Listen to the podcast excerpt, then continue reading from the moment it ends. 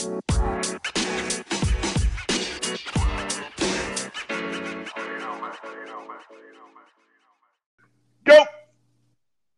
The surprising six and five Huskies come home for the regular season finale against their rivals from the East. Coach Peterson talked about practices since the stunning loss to the Buffs have been spirited. The players are pissed, and Coach Pete wants it that way. It's gut check time on Montlake with nothing but pride on the line as Trey Adams, Nick Harris, Aaron Fuller, Benning Potawai, and more play their final game in front of Husky faithful. This is Fourth and Inches, a Husky podcast from Sports Illustrated Washington. I'm Trevor. And I'm Jake. And we're like Shadow and Chance. Oh, those are dogs' names. Uh-huh. Homeward Bound. Homeward, the incredible journey. You got it. Yes. Yep. Uh, I haven't seen that since I was like five. I can't believe I remembered that. So we apparently, I don't remember this, but we had a dog get hit by a car. Um, and mom was like, is he okay? And that's like, like that night, God. We were like, hey, we should watch it in, in, you know, Homeward Bound. And my parents just sat on the couch crying behind us as we're just like, this movie's awesome. Uh, you are the worst kids ever. You know what's not the worst, Jake? Vintage Brand dot com. Oh my God, I hate your segues. Vintage Brand is a sports apparel and gift brand celebrating the rich history of American sport and culture. Their collection includes ten thousand digitally restored authentic vintage works of art reproduced on apparel, wall art, koozies, drinkware, and more. All November long, they're giving away daily one hundred dollars promo codes for new email subscribers. Relive your favorite vintage U W logos, Husky Stadium moments, Rose Bowls.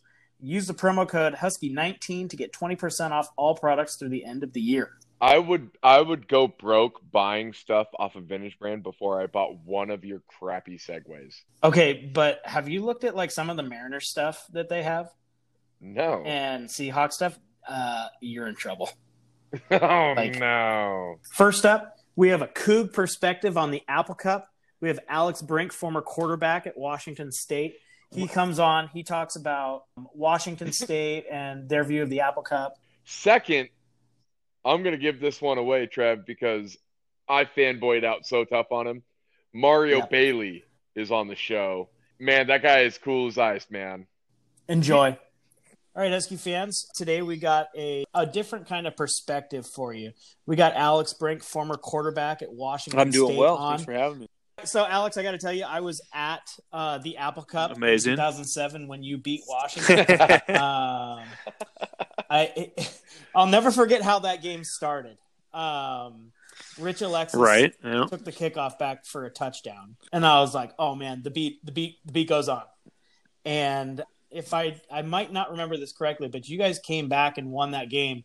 Uh, well, that's correct. Yeah, we went down ten nothing and kind of had to weather the storm, but it was it was back and forth. Uh, and then we had, you know, kind of kind of one of those deals. We had the ball last sort of thing, and I was able to throw a throw a touchdown pass to Brandon Gibson right at the end of the game. What is it like going into an Apple Cup? What is your what? What does well, the Apple you know? Cup I grew up in Eugene, you? so I was had a lot of experience with you know the Civil War, Oregon, Oregon State. So I had a lot of appreciation for what the Apple Cup is. I think there's some similarities there. The Apple Cup is, you know, there's a geographical aspect to it, right? You know, East versus West sort of thing. Um, you have the socioeconomic piece where, you know, kind of the West side versus the East side um, type deal. Um, I think, you know, from an athlete perspective, what's kind of interesting is you have, you know, typically U W has a lot of more West side athletes and, and W S U has more East side athletes if they're in state. And then, but then the California kids, the West Coast kids that come up, a lot of those kids that go to U W or go to W S U, right? They weren't necessarily recruited by the other schools. So there's like an inherent rivalry with those kids, even though they're not from Washington. Right. So um, I think there's kind of a lot of unique pieces to that. And, you know, for me personally, I mean, it's one of those things where it means that, you know, you're able to hang your hat um, in a state that has very competitive um, high level football. And, you know, for the, you know, the athletes and the coaches and the fans, it means they have bragging rights, but more importantly, it means that, you know, the year you went in and, we're able to kind of stake your claim on the state. You said that you're from Eugene. what was it that led you to choose Wazoo, being from Oregon, and especially Duck Country? Yeah, that's a very good question. I was uh, actually, you know, I played high school football with Mike Bilotti's son, who was the coach of Oregon at the time. So I, you know, I was, and I grew up as a Duck yeah. fan, and I live about ten minutes from the stadium. I mean, by all rights, I've, I I could have been Justin Herbert, right? You know, the, the local kid from down the street that went to went to uh, Oregon, but. Um, you know, for me, Oregon didn't recruit me, and I, you know, had to kind of figure out that path. And so I had a few other schools recruiting me. Boise State was kind of the biggest, and I actually committed to Boise State. And then Washington State came in real late in the process after Mike Price left and went to Alabama, and they offered me a scholarship. And, and I'd always said, I want to play, I, you know, I believed that I could play at the highest level in the Pac ten at the time, and that I wanted to, you know, have that opportunity. And, and it presented itself very late. I mean, a couple weeks before the signing day. And so I kind of just pulled the trigger. You know, I knew about Washington State. It was right after the Rose Bowl. And so, you know, I knew what that two thousand three Rose Bowl with Jason Gesser. So I, I knew what the program was about. But in some ways, it was a relatively sight unseen me committing to go there. Once you got to W S U, what did you see about the culture? You're saying that it was sight unseen. What yeah, was it I mean, like walking you know, being into from Eugene? Pullman. It's not like Eugene's a huge town, right? And it's college. It's got a college feel. It's definitely not as small as Pullman, but you know, for me, it was it was everything I wanted. I mean, Pullman was, you know, it's got the small town feel, but big school, so everybody's very close. Um, you know, the, it kind of inherently, you know, makes the team get really close. You you just end up spending a lot of time together and hanging out and. Um, you know, so that, the, you know, from a culture side, you know, my best friend was Michael Bumpus, who's from inner city of L A. Um, and I, I don't know if I would have ever met, you know, Mike sure. otherwise. Right. And so, you know, him and I are, are still so close to this day. And so, you know, things like that happen at a, in a place like Pullman, that I think is pretty special. And then, you know, I, I think on top of that, Um, you know, the town is, the, you know, football is, is the thing. I mean, that, it, it really matters. And so you feel like, you know, you're, when you're in the college experience, that's kind of what you want. And then on top of it, school was great. All those sort of things kind of, you know, I met, you know, four guys that were in my wedding, you know, are from my time at Washington State. Right. So, um, you know, I think all of that kind of combined to make a really, really good experience for me. Was it validating not being recruited by these Pac ten schools? Yeah, massive chip on my shoulder when I played uh, when I played for Washington State. I think that's one of the things that made me me really good is that I played with a, a, a pretty big edge because, you know, I don't think physically I was at the top end by any means. And so, you know, having that edge, having that chip on my shoulder because I felt like, you know, nine other schools at the time passed on me, you know, that, that, I mean, that mattered. And, and so, you know, every time I stepped on the field, I was trying to prove something. Did your coaches want you to use that chip, or did they kind of want you to shy away from it? Oh, did it no, ever get you in trouble? No, well, you know? um, I'm sure it got me in trouble. You know, I was, I could be, I mean, I could be a little, could be a little mouthy, a little abrasive at times, but you know, my quarterback coach, Tim Rosenbach, he played a lot like that, you know, when he was playing. I mean, he was kind of known to have quite the edge to him. So he liked it. I mean, he used to say that was kind of one of the reasons that, Um, I ended up getting an opportunity, right? Just because he saw a lot of himself in me. And so um, I think I, I think in the end, it, it certainly helped me uh, more than hurt. Now, kind of getting back to the Apple Cup, what was the? Is there a difference in the feel of the locker room during this? Yeah, kind of wants to play the play the like the let's uh, you know let's just make it another game, sort of sort of deal. But the reality is it's not. And a lot of the kids that grew up in the rivalry impress that upon guys that didn't grow up in the rivalry. And then everybody, by the time you're a senior, you know exactly what it's about, because you know this game always seems to have something about it that's a little quirky or different or whatever. And you know, over the years, I mean, there's been so many instances where, you know, you, you go in and, and, you know, you know, one team's going to win and the other team, of course, ends up winning. Right. And so it's just one of those rivalries. And so, yeah, I mean, right. There's a heightened sense, you know, there's plenty of, uh, you know, there's plenty of talk in the locker rooms about, you know, kind of what the expectation is. And I think that's part of what's great about it is, um, you know, kind of hyper focuses everybody in for that week. Speaking of preparation, What what are the difference in the pep preparation between playing in Seattle and in Pullman? Well, I mean, I think, you know, in all honesty, not there's not much different. I mean, I think anytime you're playing at home, right, you feel like that's an advantage. You know, although for Washington State it hasn't mattered in all honesty the last few years. But um, I, I will say that, you know, when you go on the road, I always found when I went on the road, especially to Husky Stadium, you were, you know, there was – you feed off the, I always fed off that energy. And I think a lot of people do, is a lot of athletes do, right? Is they feed off the energy of the crowd, even the negative energy, and it makes them almost play better. And so, you know, I think you got to be able to manage crowd noise. You got to know what you're getting into from that standpoint, like from an operations deal. But in the end, uh, usually you feed off of, you know, those type of things. You know, as a, as a quarterback, I always wondered this, you know, you always talk about field noise from fans. You know, the Seahawks are here. There's a lot of noise in CenturyLink, um, Husky Stadium. Is it easier to deal with that being the quarterback than, say, a left tackle or a wide receiver? Because you know the play and you know what's going on and you're the one making the calls. Yeah, I think that's a fair statement. I mean, the cadence in the end's coming out of my mouth, right? So I know exactly what the – I know exactly what it uh, – you know, when the ball is supposed to be snapped. You know, I always wondered, you know, especially like the tight end. We, you know, we, when we played at Oregon or U W or wherever, you know, you're always like, gosh, can they really hear? Can they hear this whole thing? You know, sure. But, you know, you do find as a football yeah. player, you kind of – crowd noise always always ends up almost being like this background noise, and what's happening on the field is almost very clear. So, you know, it matters at times, but it's not, you know, it's not quite as, I think, built up as a lot of folks like to make it out to be. Washington Husky Stadium is known as one of the, the tougher places to play in the nation. Where would you say the toughest place to play? Well, that's a great question. I mean, I think in the Pac twelve, obviously, you know, U W and, and Oregon are tough. I always thought Oregon State's really underrated as far as uh, the the noise those fans generate. The stadium kind of keeps the noise in. That was always a pretty tough place to play um, from a crowd noise perspective. We played on the road at Auburn my junior year, and that was boy, that was that was quite an experience to be down south um, and and do that in front. No, we were no. That, oh, game, that was uh, that was Connor Holiday's team won that. Oh, no, we, we played a few years before that and uh, got it and lost. And it was yeah, that was that was tough. That was definitely a different deal. That's that's. I mean, that's S E C land. So you know, you, you talked about Pullman only having having uh, the Cougars. You know, Auburn. You know, it's the same kind of deal where that is what they do is Auburn football. You know, and that's that's the yeah, pride of their exactly. land. So. What is your favorite Apple Cup memory?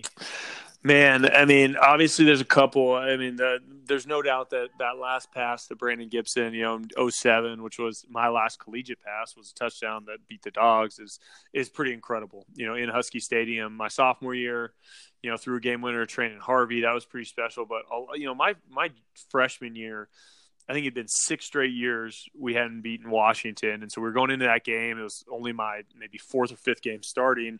And I remember the seniors in the locker room, they'd never experienced, you know, beating the Huskies. And so the whole week it, it was just, you know, I, I didn't really quite get it probably. But then, you know, as I, as I went through the week, I started to really understand, you know, what they were doing, and it was wild, man. I tell you what, the the that deal to go out and beat them and see the look on our seniors' faces when we beat them, I mean, that was that was pretty special to me, in all honesty. Let's move on to uh, this current rendition of the Apple Cup.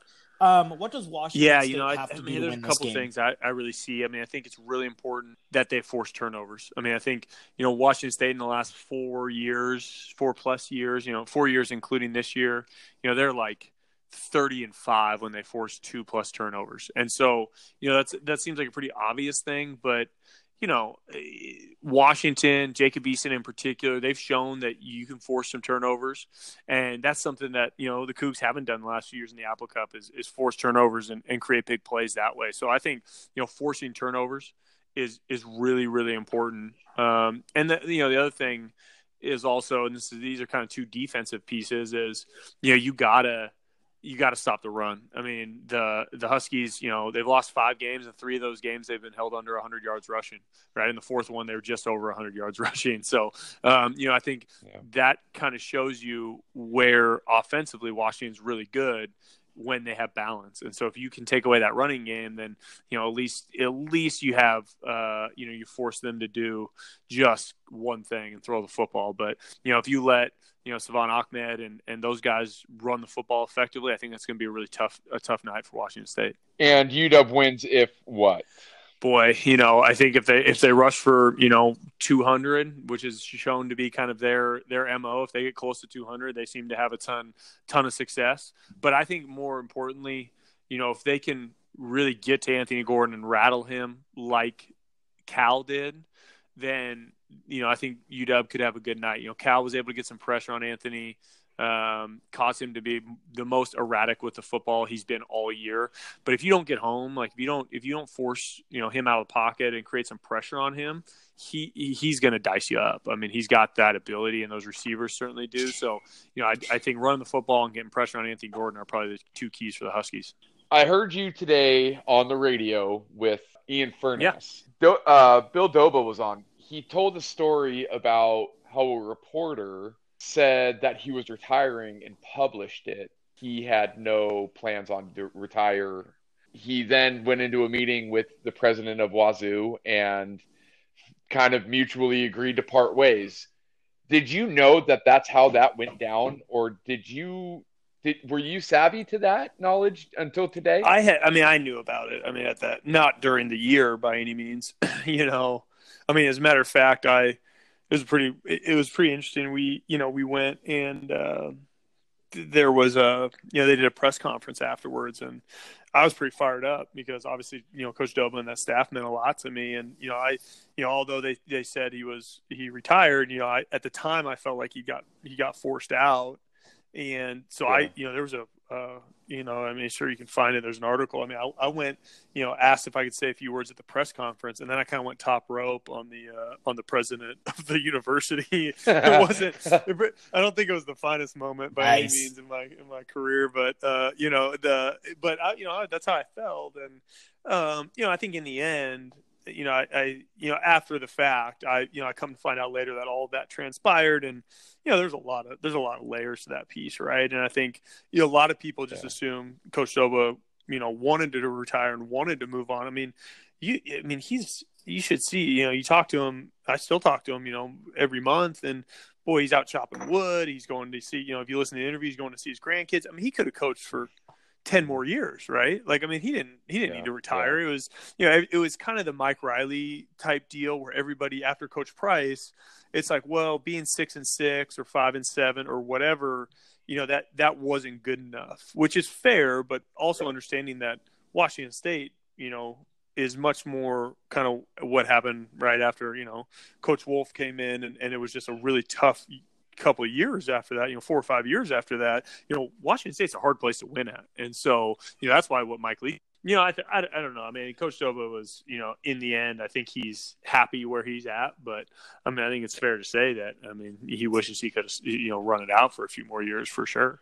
Yeah. And that's the behind the scenes stuff that, you know, the reporters and even our, the fans don't, don't understand what these coaches' relationships with these kids, or in your case, young men, were like.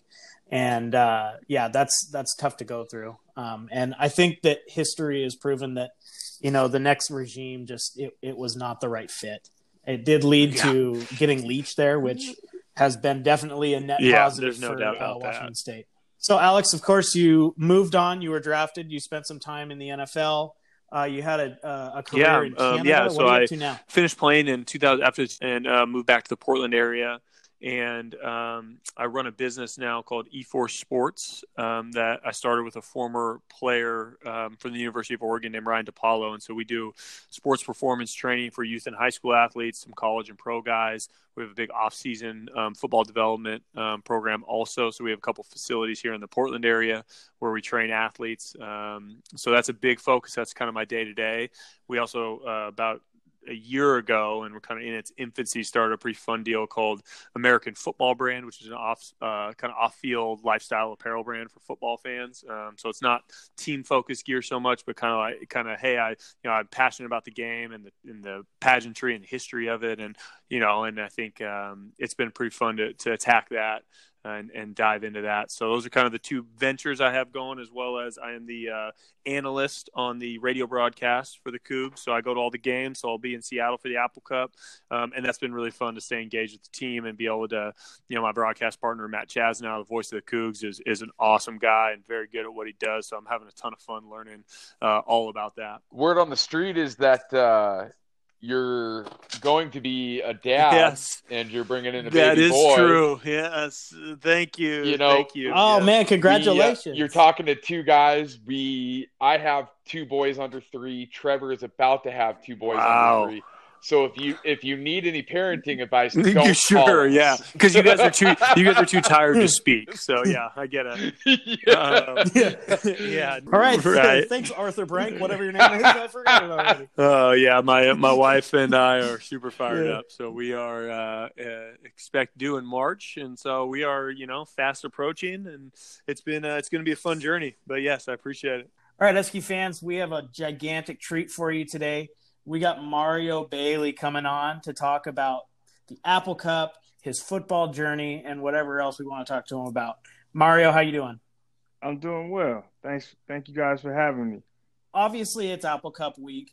What does the Apple Cup mean to you? Well, it means a great deal to me. Uh, besides being able to play in it, even before I played in it, it was a big deal. But my brother went to Washington State. I was actually going to go to Washington State myself. I was in love with Coach Erickson at the time, but mm.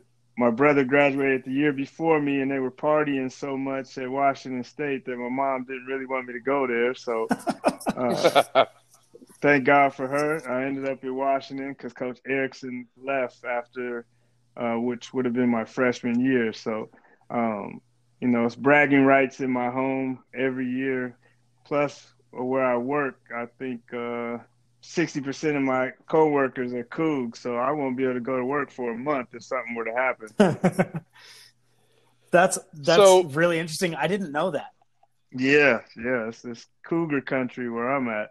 Was there any other school other than Washington for you then? Once once Wazoo was out of the picture, was it just going to be Washington, or was there was were there battles elsewhere?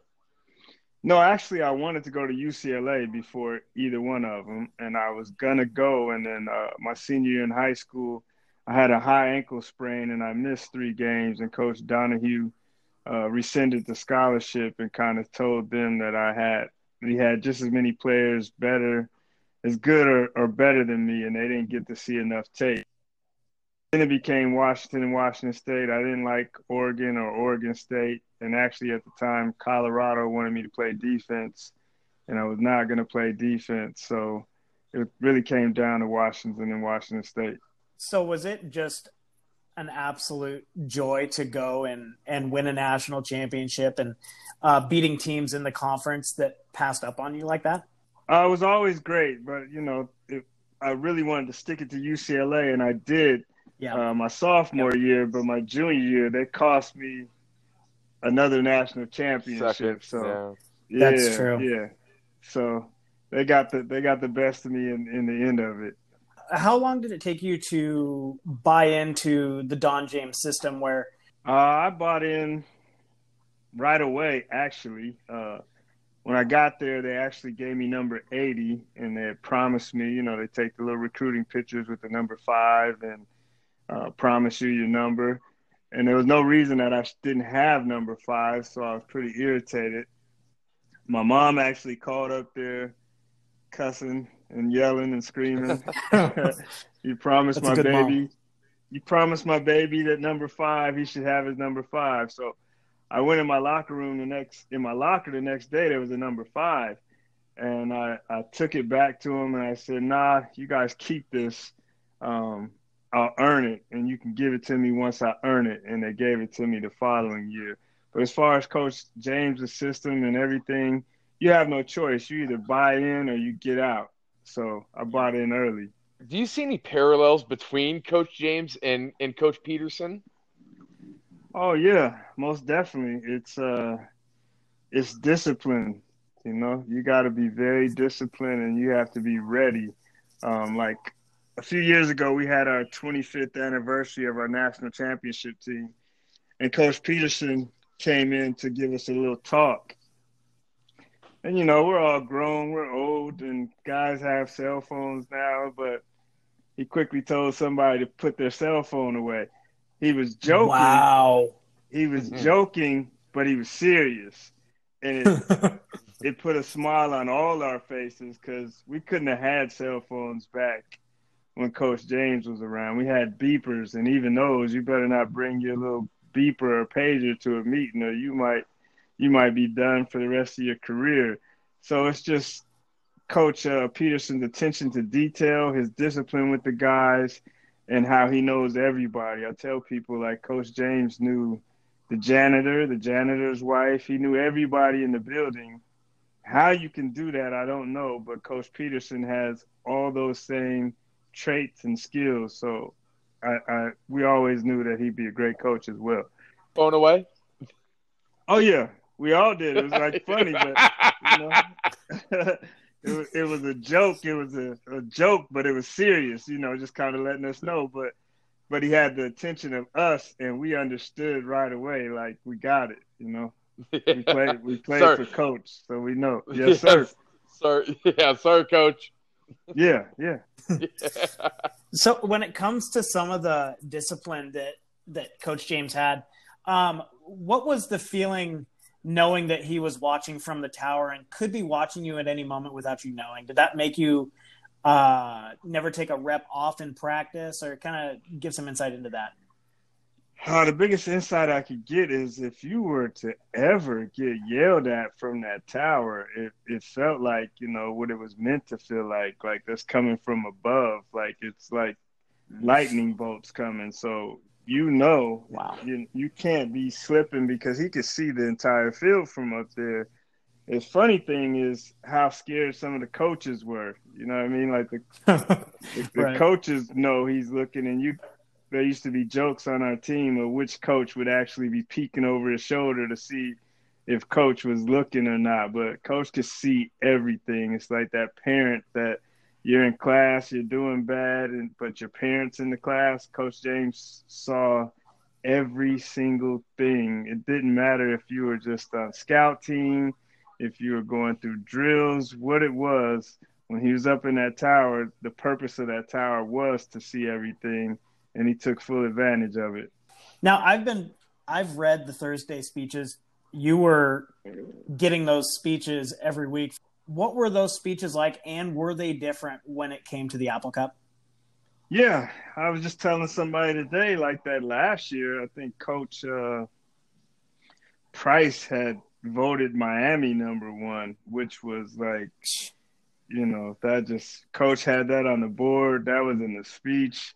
It was like we were going to go kill those guys. And the last year, year before, we had lost, like I said, to U C L A. So that speech really didn't have to be made, but it was more like, okay, this guy's giving you uh, locker room material. That, and, and, and he put it in our locker room too, put it on the board. But that speech right there was an easy one for us, because all week long we had heard about Coach Price voting Miami number one.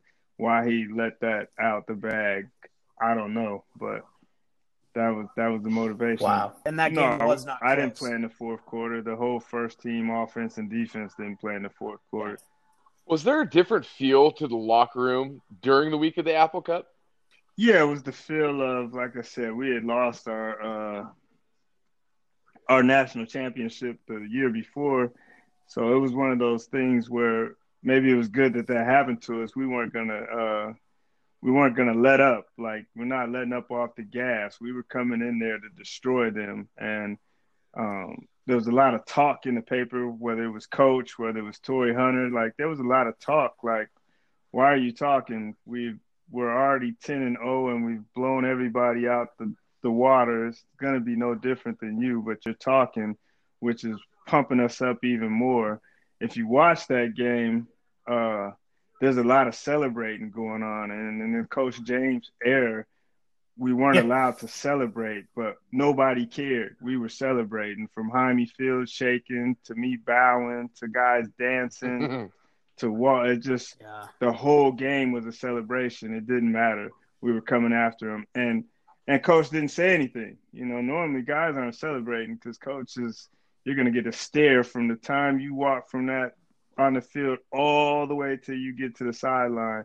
But that that game, it was like, let loose. Go ahead. It's yours, guys. Now, I know everybody remembers yeah. you from the Heisman pose. I was that just going might be too, my man. favorite. It, you know, it's, it's people Now it's it's, it's called Bow Down to Washington. People don't want to yeah. – they, they think of bow, but nobody thinks of what our slogan is. It's Bow Down to Washington. What is your favorite Apple Cup memory? I, I, I think it's actually Jaime Fields. Like the, the – I don't know what he was doing, the, the earthquake shake on the ground. Like at that – It, we had just come so far. If you had been with us when we got there with Coach James to this uh, no celebrating, pro socks, no beards, no earrings, to if you look at that game, guys, their, their, their shirts are all the way up. We're wearing black shoes. Our socks are down. Like we had just come so far, and to see all of us celebrate, like we knew we were going to Rose Bowl, and we're undefeated for the first time. That that just let me know, like, we'd come a long way. And and and seeing Coach's face on the sideline, he's not a big smiler, but I swear to you, if you could see the tape of that game, he's kind of laughing and smiling the whole time for a guy that has a stoic face and stern face all the time. Winning that national championship in ninety-one, was there more value to it because of the pain of losing the year before to U C L A? I don't think so. I still want to be a two-time champ. You know, the, the value's I, I, taken yeah. away really because we didn't get to play Miami, and we were scared that night, you know. Like, we could have easily woke up and still been number two in, in everybody's polls. I, I mean, you know, it's great to be that the coaches know that you're number one, um, but – you know, not playing right. uh, on the East Coast until midnight and people not really knowing how good we were. You know, people still don't know. Like, I, I've seen all the college teams, but I still feel like I've seen the rating. I, I don't know, when we were number twenty-something. No, nah, we're not number twenty-something. Coach James, because the teams nowadays, like, they run up the score. If you look at my stats or you look at the, the st- – statistically, when our first team left the game, I played in the fourth quarter like three out of out of twelve games. We could have ran it up and ran it up and ran it up on people. Three games, I didn't even make it past halftime. So, uh, no, I, I don't think so. I think we were, were scared to death. And I think if we had a won it the year before, then we might have been a unanimous choice to win it that next year. Was there really any doubt point. in your mind, and I think I know the answer to this, but was there any doubt in your mind that you guys wouldn't have smacked Miami all over the field? No, not, you know, never. I, I think, you know, it's, it's kind of like the Michigan game. Nobody expected us to smack them around, but you give Coach uh, two, three weeks to prepare. It's the reason that Desmond Howard caught one pass. You know, we knew everything yeah. he – We knew everything they were going to do before they did it. Every bowl game I ever played in, we blew Emmitt Smith out the first year. He, he uh, took his shoulder pads off and didn't play for three quarters. The next year we, we blew Iowa out, and, and then Michigan. Like, Coach, Coach James in a bowl game preparing, you're in trouble. This problem with East Coast um, viewers and uh, voters – we're even not seeing Washington back in when you were playing in the nineties. And that problem has still not been fixed up till today. What solutions do you think the Pac twelve has to be able to get more seen on that There's East really Coast? None, uh, you know, unless, unless uh, all the games are, you know, the, our twelve o'clock game, they, that should be shown, but There's right. really nothing you can do as, as long as we have these time zones, uh, you know, like E S P N. If we have a nationally televised game at nighttime, it's going to be on close to midnight in the East Coast. There's really nothing you can do. We we seen Desmond every every game before we even played our game. We're in the hotel yeah. watching Michigan before we get on the bus to go to our game. So it's just an unfair advantage. And, of course, does it make you smile every time Desmond Howard doesn't pick Washington no, because kinda, of you guys? It's kind of – it is funny. I don't understand it, you know. I, if the guy ever heard me talk, he definitely deserved the Heisman just based on um, special teams and the extra stuff. Um, is he still disappointed that you, you, you left college and with one catch in, in your Rose Bowl? Maybe. You know, I, I'm a competitor, so I know it, it has to itch a little bit. But come on, man, you don't have to. You know, Washington fans, I give give him much love. I love him on T V. I think he's very articulate. I think he dresses the best on there, and I like his opinions. So I feel like don't do that to Washington because of, you know, thirty years because ago. You fle- because you flexed all over him. uh, uh, it's not, yeah. Well, you know, I always say in that game, I love Desmond. I liked watching him, but he was like very cocky and arrogant. He just kind of shunned me. Like, and, and my opinion was like, as a receiver, you should respect me because I, I, my stats, I would have blown you out the water if my coach wasn't so nice and taking me out the game. So, Um, yeah, you deserve your Heisman because of special teams, but as a receiver, show some show some love and respect like I'm showing you, but he didn't. And so it is what it is now, you know. Is it surreal to know that that pose that you made in that Rose Bowl will be played until football is no longer a thing? Craziest thing ever, man. You know, I, I've actually called it the gift and the curse. You know, sometimes uh, when my football career wasn't going right as well and people were coming up to me and striking the pose, I was like, man, I'm just trying to stay under the radar. But, you know, it's a blessing. It's a definite blessing. But it, never in a million years would I have ever thought that it would last this long. And like you just said, it's going to last a very long time. And, and another reason it lasts so long is because in Washington, uh, in the state of Washington, we don't have as many winners. You know, you have the Sonics in seventy-eight, seventy-nine. You have the Seahawks who just won in two thousand twelve, two thousand thirteen. Um, you have the the Storm. Now you have the Sounders. But if you if you're looking at the the big professional sports or big sports or football, basketball, we don't have a lot of winners. Washington will always remember um, until we start. You know, maybe if we're like Boston, where you have the Boston Celtics, you have. Uh, The Boston Red Sox, you have the Patriots. The state of Washington doesn't have a lot of uh, of champs, so I think that that amplifies it. It wouldn't have been as good if we the Heisman polls and we were seven and six. You know what I mean? Right, right, yeah, yeah, yeah, yeah. Right, not not right. So noticeable. Yeah. Now, you bring up a really good point about, you know, the state of Washington not experiencing much success. We we celebrate. You know, the, the ninety-five Mariners, you know, is a team that didn't even, right? never even made it to the World Series, right? Um, and and you sent out a really interesting tweet that I wanted to kind of get your, uh, pick your brain about um, during that Colorado game last week, where you talked about how it looked like Washington has way too many nice guys on the team. Um, with that ninety-one team, there were some bad dudes on that team. Um, what do you think uh, – What do you? Where do you think this nasty on this team should be coming from, and do you think that they could get there? I definitely think we can get there. Uh, it should come from that defense. It comes from the defense and the offensive line.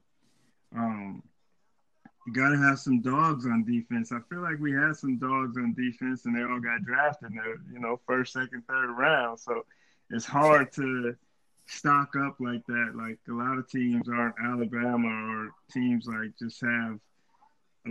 Ohio State is like that, where they just reload and reload. I I thought we were similar, but you could tell just by this team, like we, we, we don't have those guys. But, you know, sometimes experience, getting your butt kicked, brings out the dog in you. So we're going to see. And I, what I said was, you know, we just need some dogs. When I played, uh, the word was is Coach James went down to Miami, and he found that um, he said that only one guy, he said it in our meeting, only one guy in our team in the first twenty-two could start on their twenty-two. And he started recruiting differently. He started recruiting for speed, and he started recruiting guys that might not have got in. We started having uh, community college guys, and prior to that, he would never go to a community college. So, Uh, the, the recruiting changed and everything changed. Do you think that Eason could be a dog? Do you think that he could kind of turn into, I don't, I don't want to say a polarizing figure, but kind of a gruff, hardcore leader type of guy? Definitely. You know, adversity strikes people in different ways. So we're about to see, you know, uh, six and five for right now. Well, let's say, let's say seven and five. All right. We'll say sure. seven and five. Let's say seven and five in a bowl game in a holiday bowl. That's average in Washington. Actually, that's below average. So he's going to get some – he's getting it. He's getting the bad press, people attacking him, and now we're about to see. It, it's it's gonna, it can work one or two ways. Either he can be a dog and come out and fight, or he can go in a shell. So I, I'm hoping, watching his career and watching him leave from Bellevue all the way or, or Issaquah to Georgia and coming back here, that his story is uh, to be written and that he has some dog in him. But you're about to see. And you're about to see that with the coach. You're about to see that with some, a lot of players, because adversity has, has has already striked. And you mentioned that also, that James had a six and five um, campaign where after that he really changed his model. And that's kind of what you're alluding to, right? Is he started going after some of those guys that were coming out of the community college. Going after the guys in the community college. He fired his first coach. We changed our offense. We went from that pro yeah. style. He adjusted. Now, he didn't have to adjust. He had just went to nine, ten straight bowl games and had been named the coach of the decade and all that, but he had to adjust with the times. Coach Peterson has never had any real adversity. This might be his worst season as a coach. So we're about to find out a lot about a lot of things, and I really look forward to next season. I know it's a long way away, but I look forward to it because I know – it's burning, burning him. He's a competitor. Coach Peterson is a definite competitor. It's burning his spirit right now. That's why I said look forward to an Apple Cup victory. At the end of that tweet, I'm like, watch out for this Apple Cup victory, because I know. You mentioned Coach James changing his first coach, and there's been a lot of fire on Bush Hamden talk and stuff like that. Do you think that that's something that could be beneficial to this program? Or do you think that sticking with Bush and kind of just reinventing your offense is something that would be better? Honestly, I don't know. But I I, I think uh, when you do fire somebody, I don't want anybody to lose their job. But when you do fire yeah. somebody, it puts everybody on alert, you know? Like, no, nobody's safe, and this is not a game out here. We're not – gonna accept finishing the season eight and five. That's not gonna happen. This is not normal here. We're gonna stay in the top ten every year. So everybody get your game up. So when you do fire somebody or make those changes, it it switches up everything. Because when we fired our coach, it was an offensive line coach, and we brought in Coach Gilbertson. I can tell you, all the other coaches, they're already spending twenty hours in there. They started spending twenty-two hours in the office. What is your take on this receiving core this year? No dogs. Nobody making the big play. It must not be uh, the competition within. It just takes one guy to go out there and say, I'm going to make the play. There got to be guys making the play for Eason. You know, quarterback can struggle, but you can make a few big plays. I've seen maybe a few big ones in the entire season. I haven't seen any consistency. Somebody has to step out and and, and say, I'm going to make the play. I, I just haven't seen that. We haven't seen that, uh, that John or Dante or Reggie Williams or Jerome. We just we, we don't have that one guy. Everybody else can fall in line when that one guy steps out. Yeah, Mario Bailey. I, I didn't say that. Well, I, I, I, I did. felt it's like okay. it could. I felt like it could have been Puka if right. it weren't for the injury. Because when he finally started getting some serious playing time and some looks coming, some balls coming his direction, you could really start to see the dog in Puka. I feel like that guy doesn't need adversity to be a dog. No, everybody doesn't, and you're absolutely right. It's it's naturally in some of those guys. And Puka was showing, showing, showing up. You know, it's, it's sad to see, but gotta be the next man up, and there's gotta be more guys that you know are just aren't just in line and just doing guys that you see the passion and want to make a play. That's what I don't see. Is I see it's, it's like we're coming out flat, but we're coming out flat all the time. We come out flat against Colorado, Steph. Like, yeah. yeah, I just don't see it. Right. It doesn't take a coach to to to motivate you and want to come out there and ball out. Like that. That's what I'm talking about. The dog in you. Like you're you're coming out to play. It doesn't matter what the coach is saying. You're coming out there to perform and ball. I keep seeing us come out like like we're not even there. Like this last game was another example where I think uh, I think it was the Stanford game. I've seen that too. We just came out and we just weren't ready to play. Yeah, unfortunately, we we were there for that game, and that was that was the most frustrating game that I think I've been to as a Huskies fan, where the the bench just had no energy to it, yeah. which kind of showed on the field. Man, I I always have fun on the road. That's that's when it's us against the world. That's when you have right. to have the dog. You know, it's easy to play at home with your fans, but it, to me, it was even more fun to go shut the crowd up somewhere else. Right.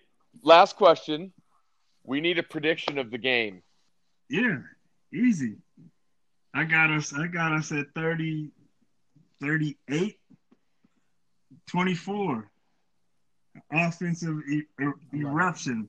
Nice little bounce back game. I love it. Yeah. Eason puts yeah, the, yeah. the naysayers to bed. Offensive eruption, and, and and you know our defense has a uh, coach's number over there. He knows it too. I hope he has something different. Uh, yeah, awesome, awesome. Hey Mario, thank you. Um, go ahead and uh, tell the listeners where they can find you, what you're up to now. Uh, I work for the Seattle Seahawks now. I'm the director of Legends and Player Community Engagement. So essentially, I work with the former players and the current players, getting out in the community, doing different appearances. Seahawks are a great organization. They take great care of me. I do real estate on the side if you want to sell, sell your home or buy a home. Um, and I have my own foundation. I just try and keep keep moving. And I'm still a dog. I'm a dog forever. So go dogs. So we got to hear from Alex Brink. Uh, and then, of course, the headline for all of us. We got to hear Mario Bailey talk. Um, Jake, what are your thoughts on those two guys? Uh, you know, I actually really enjoyed Alex Brink, uh, super down to earth yeah. guy, um, very knowledgeable about the game. Unfortunately, you know, I, I, I really like his story that no other Pac ten at the time, Pac ten schools recruited him. He knew he could in Oregon's go, backyard. Yeah, exactly. He knew he could play uh, in the Pac ten. He got a chance, and he took that chance, and he really ran with it. And that was really cool. Um, unfortunately, he's a Cougar, and he works for the Cougars. And, you know, not a, nobody's perfect. So, um, but then I uh, contradict myself because Mario Bailey is perfect. The guy's a dog, man. Yeah. He dressed cool. He talks cool. He is cool. That guy does – he's so knowledgeable about the program. He's so knowledgeable about the game of football. And listening to the stories that he went through while at Washington was incredible. So, uh, of course, we have a game coming up on Friday, Jake. Uh, what is your overall take on this year's Apple Cup? We just had three years where we went to New Year's Six Bowls in a row, right? Washington State was our biggest challenge not to make it to those New Year's Six Bowls. They were always really, really good, maybe had one or two losses, always in competition for the Pac twelve championship game. This game was for who would go play in the Pac twelve championship. Right. And it's not. And both teams have had a letdown year. But I'm more nervous to lose this game than I was those previous three years because I just don't know what we are as a team. I don't know. Yeah, and there's a lot more flaws, right? So right. I, I totally get I, I get it. You know, we, we um, talked about Colorado last week, and I, I alluded to Colorado and Stanford not knowing what they were. They're so inconsistent as teams. Well, so are we. for the first time in a long time, this team is very inconsistent. So I don't know what to think about this game. And, you know, Washington's lost some games at home this year, but Husky Stadium has not been that automatic win that it has been right. in the last few years. Right. Jake, who's somebody that uh, we should watch out for on the defensive side for Wazoo? Again, Colorado, we said that their defense was soft and you only had to watch out for one guy. Well, guess what? That one guy had a really good day. And Washington State has one guy, yeah. Jihad Woods. This guy is a monster. He's got one hundred eleven total tackles. He's got sixty solo tackles, which is double the amount of the second leading tackler on Wazoo. He leads his teams in sacks with three and also has an interception. So if there's one guy on this defense that is the glue to this defense, it's Jihad. And and the guys – and he's – if if I looked at this defense player by player, he's the only guy I would say on this defense that's a good defensive player. You know, a, a upper echelon okay. defensive player. Got it. How about you with the offense? So it's easy to go Anthony Gordon or some of these receivers, um, but I'm going to go with somebody that makes this offense really dangerous, and that's Max Borghi. People on the Palouse like to uh, liken Max Borghi to Christian McCaffrey. He's not Christian McCaffrey, but he is a really productive back. He's got over twelve hundred yards from scrimmage, and shockingly, he's got over seven hundred yards rushing. And for an air raid attack, that's really never heard of. He's great out of the backfield. He's great catching the ball, of course. Um, he runs tough. He uh, he obviously scored that touchdown at the end of the Beaver game to give them the lead. Speaking of that, he's got he's got some moxie that, to him. Did you see a run coming? Because I sure as hell didn't. I thought pass oh, for sure. Which is funny because you think back to that two thousand sixteen Apple Cup when uh, they had the ball yep. down on like the one yep. yard line against Washington, and they ran it right. four times, and Buda Baker just would sneak in the back and pull the guy down. I mean, you know, it it seemed to work. Borghi, I think, is their best overall back that they've had there. So, you know, it's somebody to watch out for. You know, he said that they were going to be become bowl eligible against Oregon State. They did. Said they're going to score a lot of points against Washington. Yeah. We'll see. All right, Jake, who's your player to watch on the offensive side for Washington? I mean, this is kind of – I mean, you you strayed away from the no-brainer. I'm going to punch the no-brainer right in the mouth. It's going to be Jacob Eason. Last two games, he's thirty-seven okay. for sixty-six, which is a completion percentage of fifty-six percent. Uh, he's got one touchdown and three interceptions. And that's – right, and that's against Oregon State and Colorado, which – do not have the top tier defenses in this in this uh, conference. So that is really, really bad numbers, and we need to see better from them, especially if we're going to win the Apple Cup. And Husky fans expect to win the Apple Cup. And when your career is all said and done, you can have big-time numbers, but nobody's going to re- remember you, or they're going to remember you in a bad way if you don't beat the Cougars. So you need to go out and you need to ball out. Yeah, the two – and one thing I didn't bring up with Mario Bailey is he never lost to Oregon yeah. or Wazoo. Um, and those are the yeah. teams that matter. So how about you on the defense? Who is your – It's the safeties. There's been pro- lapses in communication between the safeties and the corners on um, responsibility and zone uh, multiple times this year. I don't want to pick on Cameron Williams because I think he's going to be a really, really good safety for this team going forward. But unfortunately, when I look, there's a lot of instances where he's that back safety that is late getting over to where he's supposed to be. So I really, I that's the the position grouping. So I'm going to put Asa Turner, Cameron Williams, and uh, Miles Bryant lumped into one because if they're where they're supposed to be, this Huskies defense has the ability to shut down this. Well, and let's not forget offense. that ha- uh, two thirds of your safety core are true freshmen. Yeah, you're absolutely right. And in order to win this game, they have yep. to be good.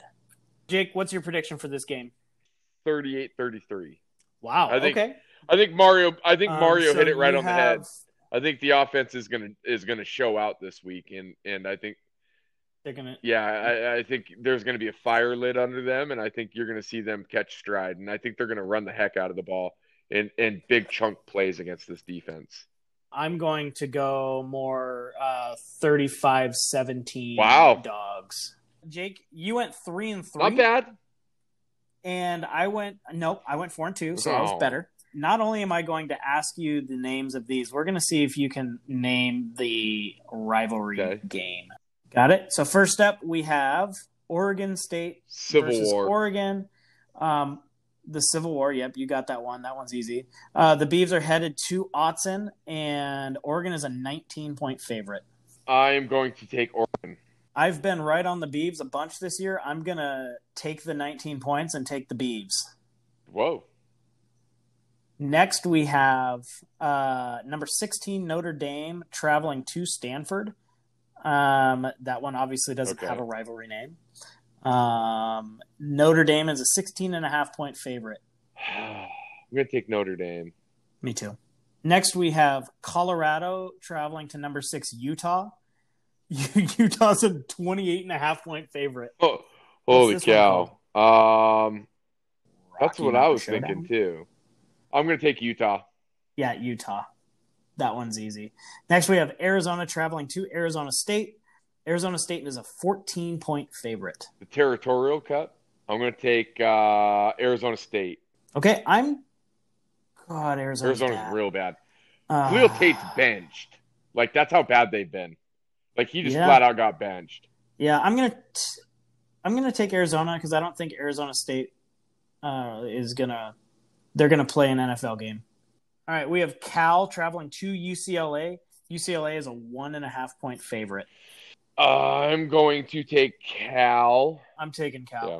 That'll do it for us. We'll wrap up the Apple Cup on Saturday morning. We'll see you then. Have a great Thanksgiving. Go Dogs. Go Dogs.